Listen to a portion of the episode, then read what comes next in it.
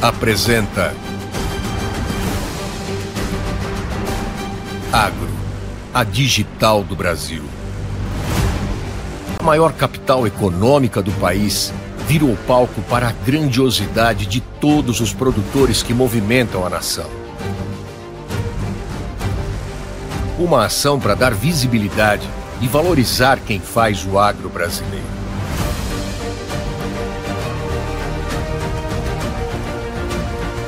Mais uma vez, marcar a cidade com a nossa identidade.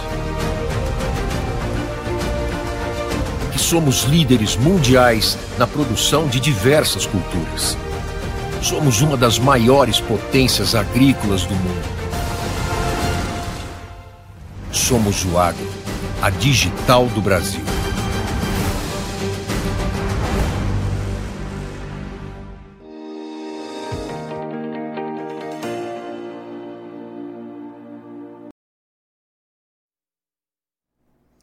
Olá, você que nos acompanha aqui pelo Notícias Agrícolas. Eu sou Letícia Guimarães e a gente começa agora mais um boletim e vamos falar sobre o mercado do boi gordo, mercado esse bastante pressionado. E quem vai trazer as informações para nós a respeito disso é o Tiago Bernardino de Carvalho, que é pesquisador do CPEA. Seja muito bem-vindo, Tiago. Obrigado, bom dia a todos. Satisfação novamente estar junto aqui com os amigos Notícias Agrícolas. Tiago, uh, quando a gente olha para a tabelinha da B3 nas cotações do mercado do boi gordo, uh, no final da tarde de ontem, na quarta-feira, dia 9 de agosto, a gente viu o contrato de outubro atingir valores, uh, patamares bem baixos ali, fechando em torno de R$ 223,95 a arroba. E agora, nesse meinho de tarde que a gente está agora aqui, metade do dia, perdão, que a gente está aqui nesse momento, a gente vê quedas uh, que pressionam ainda mais esse valor. Né? A gente vê um valor de 221 reais para o contrato de outubro. Uh, o que está se vendo para esse contrato, então, futuro nesse momento, Tiago? Bom, uh, você falou bastante coisa importante aí, né? Mas é importante passar para o ouvinte aqui do Notícias Agrícolas. O, o mercado futuro ele reflete realmente o que está acontecendo no mercado físico muitas vezes uma demanda aquecida, uma oferta restrita, mas no caso que a gente está observando, uma oferta maior, né? Realmente uma restrição de compra, mesmo chegando aqui o Dia dos Pais, a gente já comenta um pouco, mas então realmente o, o mercado, o futuro, ele vem refletindo o que o mercado físico vem sentindo, né? Uma dificuldade de repassar preços, uma dificuldade de venda da carne, refletido com uma oferta maior no campo vale sempre lembrar, por mais que o primeiro giro de confinamento ele atrasou, eu, eu tenho gado saindo já de confinamento em agosto, como isso é tradicional, julho, agosto, setembro, aí uma, um volume maior em outubro, novembro, né? Então, realmente, a gente tem uma oferta maior, uma demanda interna que não foi suficiente para equilibrar esses preços, então realmente eu tenho uma pressão em cima das cotações no mercado físico dessa semana de vamos dizer, nos primeiros 10 dias de agosto, aí isso vai refletir no mercado futuro, aí como você bem mencionou, em outubro. Vale sempre lembrar, a gente pega o próprio indicador aqui do CPEA, realmente registrando né, uma, uma tendência de queda, fechando ontem 237 reais em média, mas sinalizando uma mínima de 212, né? Então, quando a gente olha o mercado futuro sinalizando 220 é, para outubro, né? Como você bem mencionou, Letícia, a gente tá, a gente vem sentindo isso no físico, né? É, frigoríficos, alguns negócios pecuaristas já na banda abaixo dos 230 reais, 220 reais. Então isso é um reflexo do que vem acontecendo no dia a dia hoje do, da cadeia pecuária, tanto de pecuarista como de frigorífico. Olha só, já temos um bom dia aqui do Adrian Martins Ferreira, que é de Avanhandava, aqui do estado de São Paulo. E para você que nos assiste, não se esqueça de se inscrever no nosso canal no YouTube, Notícias Agrícolas Oficial, ativar o sininho para receber as notificações. Sempre que começar transmissão ao vivo, você vai ser avisado. Aproveita para deixar o seu like também aqui no nosso vídeo e participar também, tirar suas dúvidas, mandar suas sugestões. O chat está aqui do lado para você aproveitar. Então, aproveita que a gente está com o especialista aqui em mercado do boi gordo e mande suas perguntas aqui para o Thiago, que a gente vai tentando trazer isso ao longo do nosso bate-papo. E, Tiago, falando nisso, uh, aqui para o mercado físico, Uh, você falou que o indicador do CPEA está sinalizando em torno de 237 reais, uh, mas olhando para uma mínima de 212. Uh, outras praças, a gente consegue ter noção de como que está esse cenário também de preços para o físico? Olha, é, em primeiro lugar, mandar um abraço, né, para a turma aí, né, para a cidade Havaiandava, região. É interessante, a gente tem colaboradores né, da região, então fica um abraço aí caloroso aí para para a região de Havaiandava, mas também para todo o Brasil que está acompanhando a gente, tá? É, realmente, a gente tem uma, uma pressão é, ao longo dos estados, das demais praças, né, que, que o CPE acompanha, sim. O indicador de São Paulo, podemos dizer, ele acaba sendo um referencial. Evidentemente, em algumas regiões, como Mato Grosso do Sul, que vinha de uma oferta mais ajustada de animais prontos para o abate, seja por um maior abate de fêmeas, abate de fêmeas prens desde o ano passado. Então realmente ajustou. Os preços, de certa maneira, no Mato Grosso do Sul deram uma valorizada, mas sim, em patamares né, menores, a gente realmente vem com uma pressão maior, não somente no estado de São Paulo, tá, Letícia? Isso daí é notório ao redor do Brasil infelizmente aí no, num período aí de transição, né, de ciclo pecuário e que daí todo mundo vem sentindo, é, seja de boi gordo, boi magro, bezerro, é uma relação que realmente a gente já previa em termos de ciclo pecuário, mas a intensidade vem bem forte ao longo de 23. E, Tiago, uh, algum, alguns meses atrás se falava em relatórios de intenção de confinamento uh, um pouco aquém, né, de confinadores ali um pouco mais um pouco desestimulados uh, em relação ao confinamento. Houve alguma mudança em relação a isso? Porque a gente sabe que esse ano é um ciclo pecuário de maior oferta, isso já, é, é já veio definido né, desde o começo do ano, uh, mas houve alguma mudança em relação à intenção de confinamento uh, que possa trazer esse, essa pressão maior de oferta agora para os contratos que a gente está vendo agora caindo? Eu acho que é um ponto importante para a gente discutir. Tá? Eu acho que a gente precisa analisar região por região, obviamente, dadas as condições, mas também os períodos dos anos. Se a gente pensar no começo do ano, se a gente estivesse aqui batendo um papo, fosse começo do ano, com o preço da arroba, né, ainda em alta, lá 290, 300, mais pressionado pela maior oferta, e depois a questão da vaca louca típica, mas com custo alto de alimentação, muita gente ficou desestimulada em confinar. E aí, chegando março, com preços mais baixos, ah, o confinamento atrasou. Então, as intenções de confinamento naquele período já eram baixas. Evidentemente, quando a gente olha maio, junho, quando a gente vê o preço do boi gordo, mesmo o preço do boi gordo caindo, mas o milho caindo, milho tem um, traz um grande impacto para a diária, né? Então, uma diária saindo de 20 para 12 reais, por exemplo, em algumas regiões, por isso é importante analisar a região. Ah, isso estimulou o confinador de maio para junho, e mesmo sinalizava o mercado aí para o final do ano, setembro, outubro, interessante. Então, muita gente não é que aumentou o confinamento, mas resolveu postergar o primeiro giro e confinar o animal. Né? Obviamente, se a gente olhar agora, nessa sequência de queda do preços ao longo de julho e agora o começo de agosto, também desestimulou até mesmo o segundo giro. Então, há um ajuste ao longo do ano. A expectativa, sim, é que haja uma redução, uma não vamos dizer grande ou pequena, mas haja uma redução tá, é, de, de, bois confinados, mas a gente ainda tem um volume de gado confinado que está saindo agora e que vai sair principalmente final de setembro, outubro, novembro, pelo estímulo que houve principalmente no fechar gado entre maio e junho principalmente na segunda quinzena de junho. O preço do boi gordo futuro, como eu disse, favorável, preço do milho caindo, preço do boi magro muito interessante. Muita gente fechou gado em junho. E aí postergou. Então, se eu pegar 90, 100 dias em média, um confinamento de São Paulo, podemos dizer assim, dar como exemplo, Uh, eu estou falando de julho, agosto, setembro, final de setembro, começo de agro, é, outubro, meio de outubro. Então, por isso que também eu tenho um reflexo do mercado futuro nesse sentido. Se eu tenho uma venda fraca no físico em agosto e eu tenho realmente um cenário de um volume maior de gado confinado em outubro, final de setembro, outubro e novembro, então realmente os preços eles tendem a se afrouxar e é o que o mercado futuro está representando. Christian Rogers da Vantel Marchiori também nos mandando bom dia. Gustavo Polizelli do Confinamento Santa Cecília também nos mandando uh, bom dia, boa tarde também, né? Estamos aqui uh, na virada do, do período. E o Fenelon Santos, ele faz uma pergunta aqui, Tiago. Uh, o arroba bovina a 220 reais, ela inviabiliza o confinamento? Ele não fala a região de onde ele está. Aliás, Fenelon, se você puder trazer aqui no comentário a região de, você, de onde você fala para facilitar o nosso afunilamento aqui na hora de, de responder sua dúvida. Mas enquanto isso, Tiago, pensando nesse valor da arroba a 220 reais, a grosso modo, uh, inviabiliza de alguma maneira o confinamento?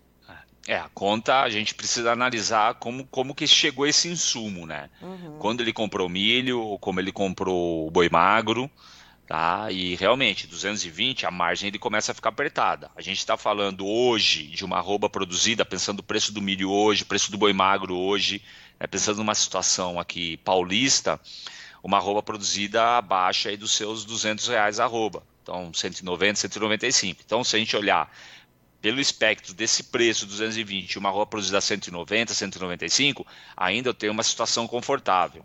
Obviamente, como eu falei, quando comprou-se esse insumo né, e qual que é a expectativa? Quando esse animal vai sair? Como você disse, se a gente olhar o mercado futuro, o mercado futuro está derretendo, né? Então, é, 220 no meu modo de olhar aqui os cálculos, olhando hoje, travando o preço do hoje do milho, comprando o boi magro hoje do preço que está e travando a venda a 220, eu acredito sim que o confinador ele consiga ter ainda uma margem positiva para o negócio, mas uhum. cada vez mais, como eu disse, reduzindo. Agora, reduzir o preço do boi é um efeito cadeia. Eu tenho uma demanda menor por gado magro, eu tenho uma demanda menor por bezerro, eu tenho uma demanda menor por milho.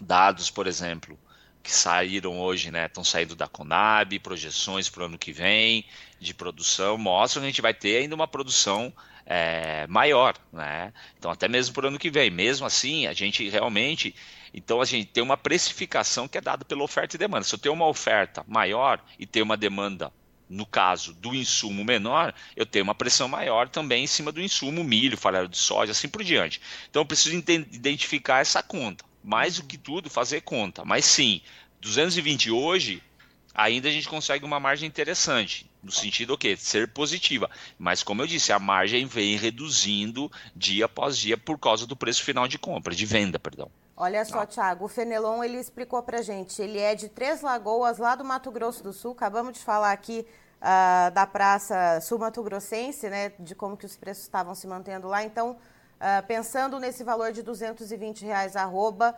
referência então de localização Três Lagoas, Mato Grosso do Sul, inviabiliza ou ainda a gente consegue ter essa margem, como você comentou aqui para a Praça Paulista, claro, levando em conta quando ocorreu a compra dos insumos para alimentação dos animais, enfim, todos os outros componentes dos custos de produção. Certo, é, a gente estava até abrindo aqui, né, correndo aqui, abrindo aqui Três Lagoas, onde fechou o indicador Três Lagoas do CPEA 216.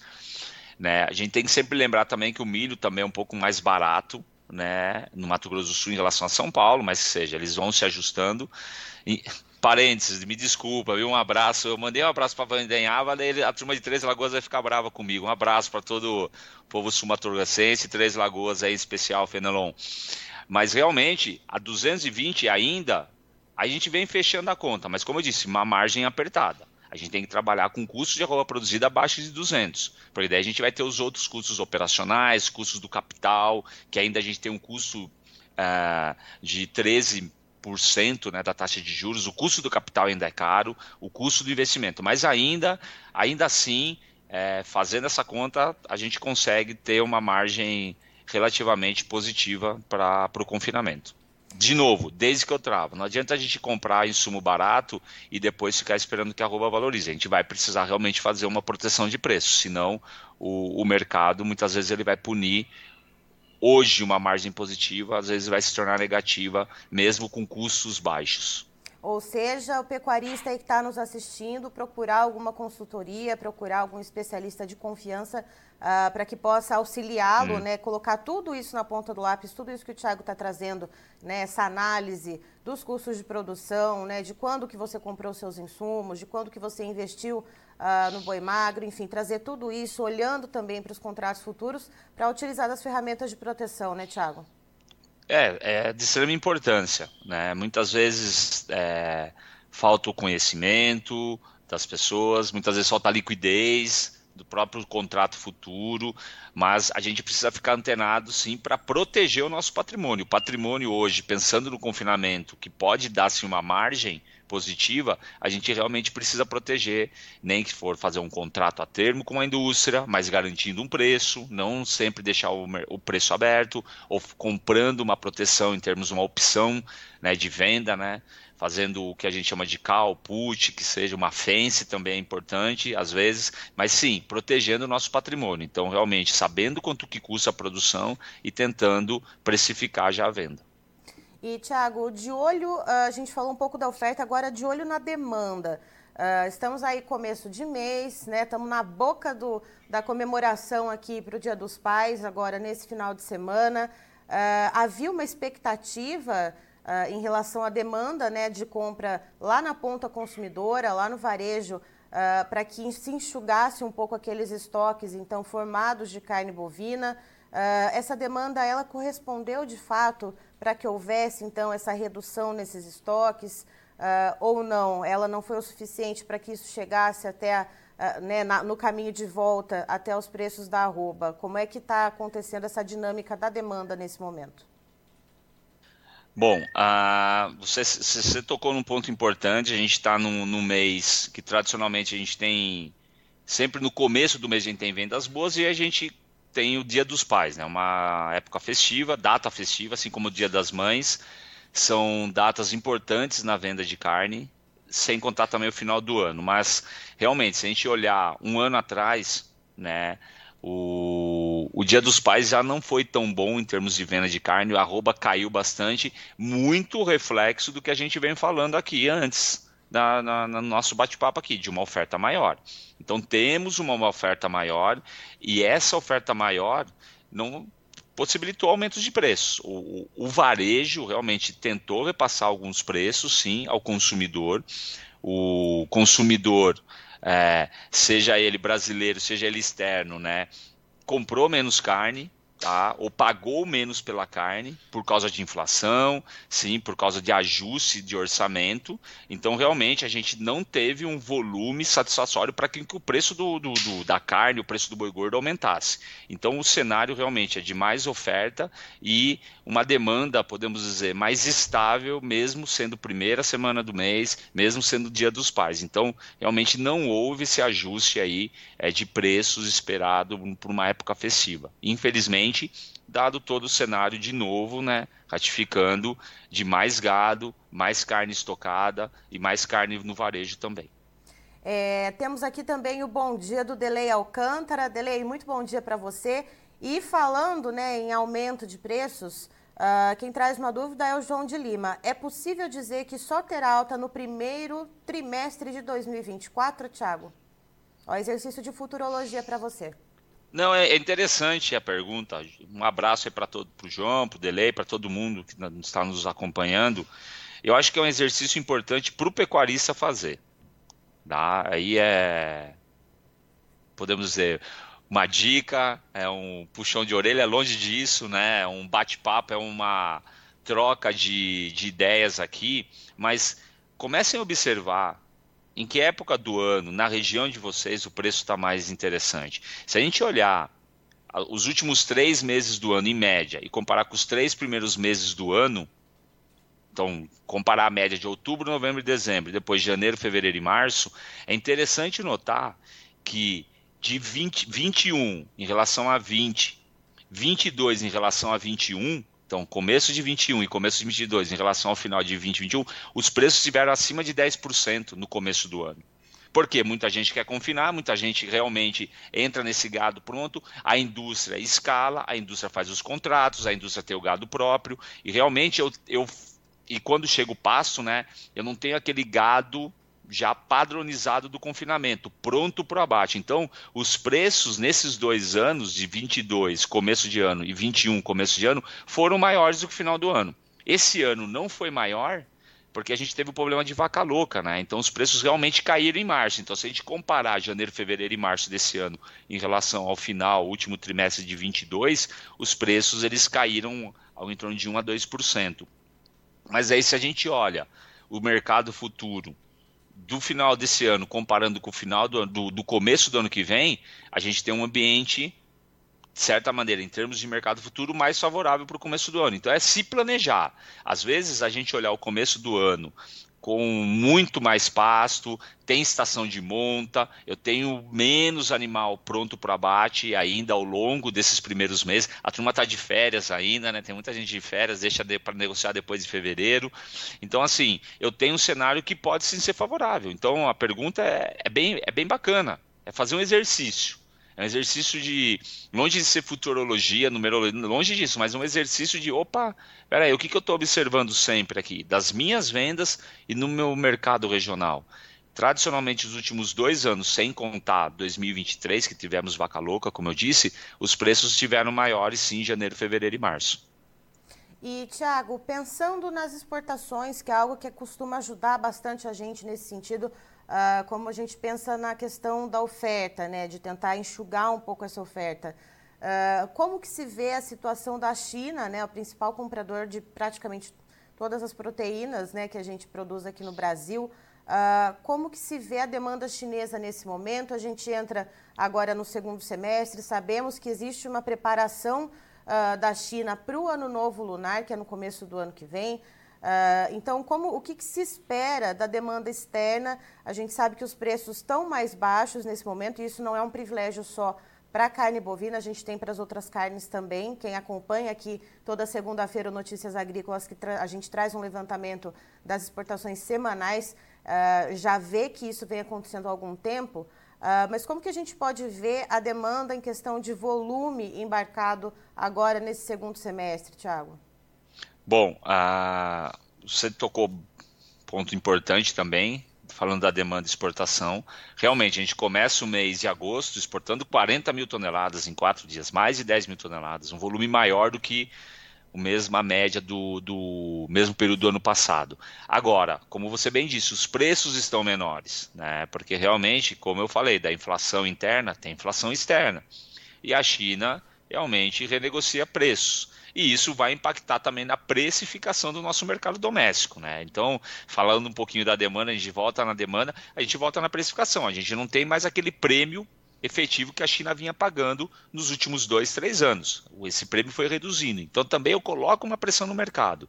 Então, quando eu penso na demanda, a China continua comprando, a China continua sendo um grande player importantíssimo. E como você bem disse, nesse período do ano, tradicionalmente agosto, setembro, tem um volume de compra maior, até mesmo outubro um pouquinho, mas a gente tem sim uma, um escoamento maior, e isso vai ajudar sim a equilibrar um pouco o nosso mercado, mas a gente vai voltar no ponto. Nós estamos um ano de mais oferta. O protagonista ah, do nosso mercado esse ano de 2023 ainda é oferta, mesmo aí com a China comprando mais de 100 mil toneladas todo mês, né? ou principalmente nos últimos dois meses, mas é um cenário de preços mais baixos, mas que realmente pode sim ajudar um pouco em termos de volume os próximos meses. Então, podemos ter melhor assim, mas a gente, de novo, tem uma oferta mais é, punjante aí nesse período do ano. Olha só, o Adelmar Bezerra da Silva. Boi no confinamento é prejuízo na certa. O boi só vai reagir de novembro para frente. É um pouquinho do exercício que a gente fez aqui, né? Um abraço, seu senhor Silva, mas realmente é fechou-se muito gado, né? Em junho, atrasou-se o primeiro giro, esperou-se realmente uma melhora de preço do boi, melhorou para o futuro e daí travou-se, é, fechou-se gado. Então, é o gado saindo final de setembro, começo de outubro, como ele bem me disse aí. Aí, infelizmente, a gente tem acesso a muita informação, a gente infelizmente que eu digo no sentido de preços. Então, a gente sabe o que vai acontecer em termos de ciclo da pecuária, a gente sabe das exportações como estão em termos de preço e a gente sabe que realmente está essa dificuldade de volume maior de carne de boi, carne no varejo no frigorífico, boi no passo. Então, ou no confinamento agora, né? Então, realmente é um cenário de mais precificação para baixo aí devido a todo o ambiente aí de demanda de certa maneira, estável e mais oferta no mercado. Temos aqui também o Antônio Silva. Bom dia a todos do Agro, falando de Guaíra, Paraná.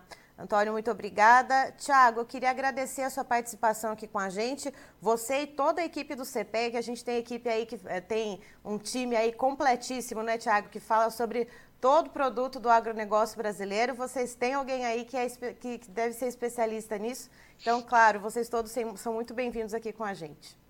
Não, eu que agradeço. É sempre muito bom estar aqui junto com, com a equipe de Notícias Agrícolas, num dia bacana, né? Bastante participação. Então, mandar um abraço para todos os pecuaristas, para todos os agricultores aqui do Brasil que trabalham no setor. O CPE está de portas abertas para vocês. Tendo alguma dúvida, alguma crítica, sugestão, por favor, entre em contato com a gente. E é um prazer e com certeza a gente volta mais vezes. Obrigado e um bom dia de trabalho para todos. Tá aí, então, estivemos com o Thiago Bernardino de Carvalho, que é pesquisador do CPEA, nos trazendo as informações a respeito do mercado do boi gordo, que segue bastante pressionado. Se ontem, na quarta-feira, o contrato de outubro já fechou com preços bastante baixos, em torno de R$ 223,95 arroba na B3, ah, agora, na metade desse dia, dessa quinta-feira, dia 10 de agosto, a gente vê preços ainda inferiores. E, segundo o Tiago, isso vem desse reflexo do mercado físico também bastante pressionado uh, em praticamente todas as praças, em algumas com mais intensidade e outras com menos. E o que, que o Tiago nos explica, né? Que foi esse primeiro giro do confinamento, ele foi um pouco atrasado. Uh, houve bastante é, fechamento de negócios para confinamento ali para o final de maio uh, e principalmente em junho, ou seja, são esses animais que vão sair ali para setembro outubro, e isso acaba pressionando de uma maneira uh, bastante é, pujante esses contratos no mercado futuro. E o que, que o Tiago explica? Que essa oferta que a gente tem no momento, ela é o fiel da balança. A demanda, por mais que a gente esteja agora, né, nesse curtíssimo prazo, a gente está falando de um começo de mês de agosto, quando se tem o recebimento da massa salarial, a gente tem um a mais que é a celebração do Dia dos Pais, que é nesse final de semana. E havia uma expectativa de que essa demanda uh, pela carne bovina lá na ponta consumidora, em função do Dia dos Pais, ela ajudaria, ela ajudaria a enxugar um pouco os estoques de carne bovina uh, e ajudaria a promover uma melhora nos preços da arroba bovina. Segundo o Tiago Bernardino, isso não foi o suficiente, não foi uh, suficiente para dar esse impulso no sentido contrário, então, de chegar a uma melhora nos preços até a arroba do boi. E a gente segue, então, portanto, com essa oferta uh, um pouco mais pesada e que vem pesando no físico e também no futuro. Renan, por gentileza, os preços na tela.